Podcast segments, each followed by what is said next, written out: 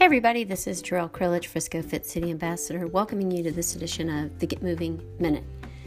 And today I just have 12 daily little reminders that I want to share with you guys to kind of set you up for your very best day. Just truths that we all know and we sometimes tend to forget. Number one, the past cannot be changed. Number two, other people's opinions do not define your reality. Number three, everyone's journey is different. Number four, things always, always get better with time. Number five, judgments are a confession of character.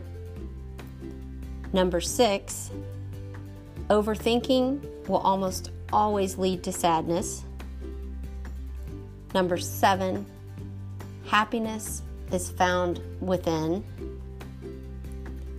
Number eight, positive thoughts create positive things. You guys hear me say this all the time. Your thoughts truly are your own superpower. Number nine, smiles are contagious. Number 10, kindness is free.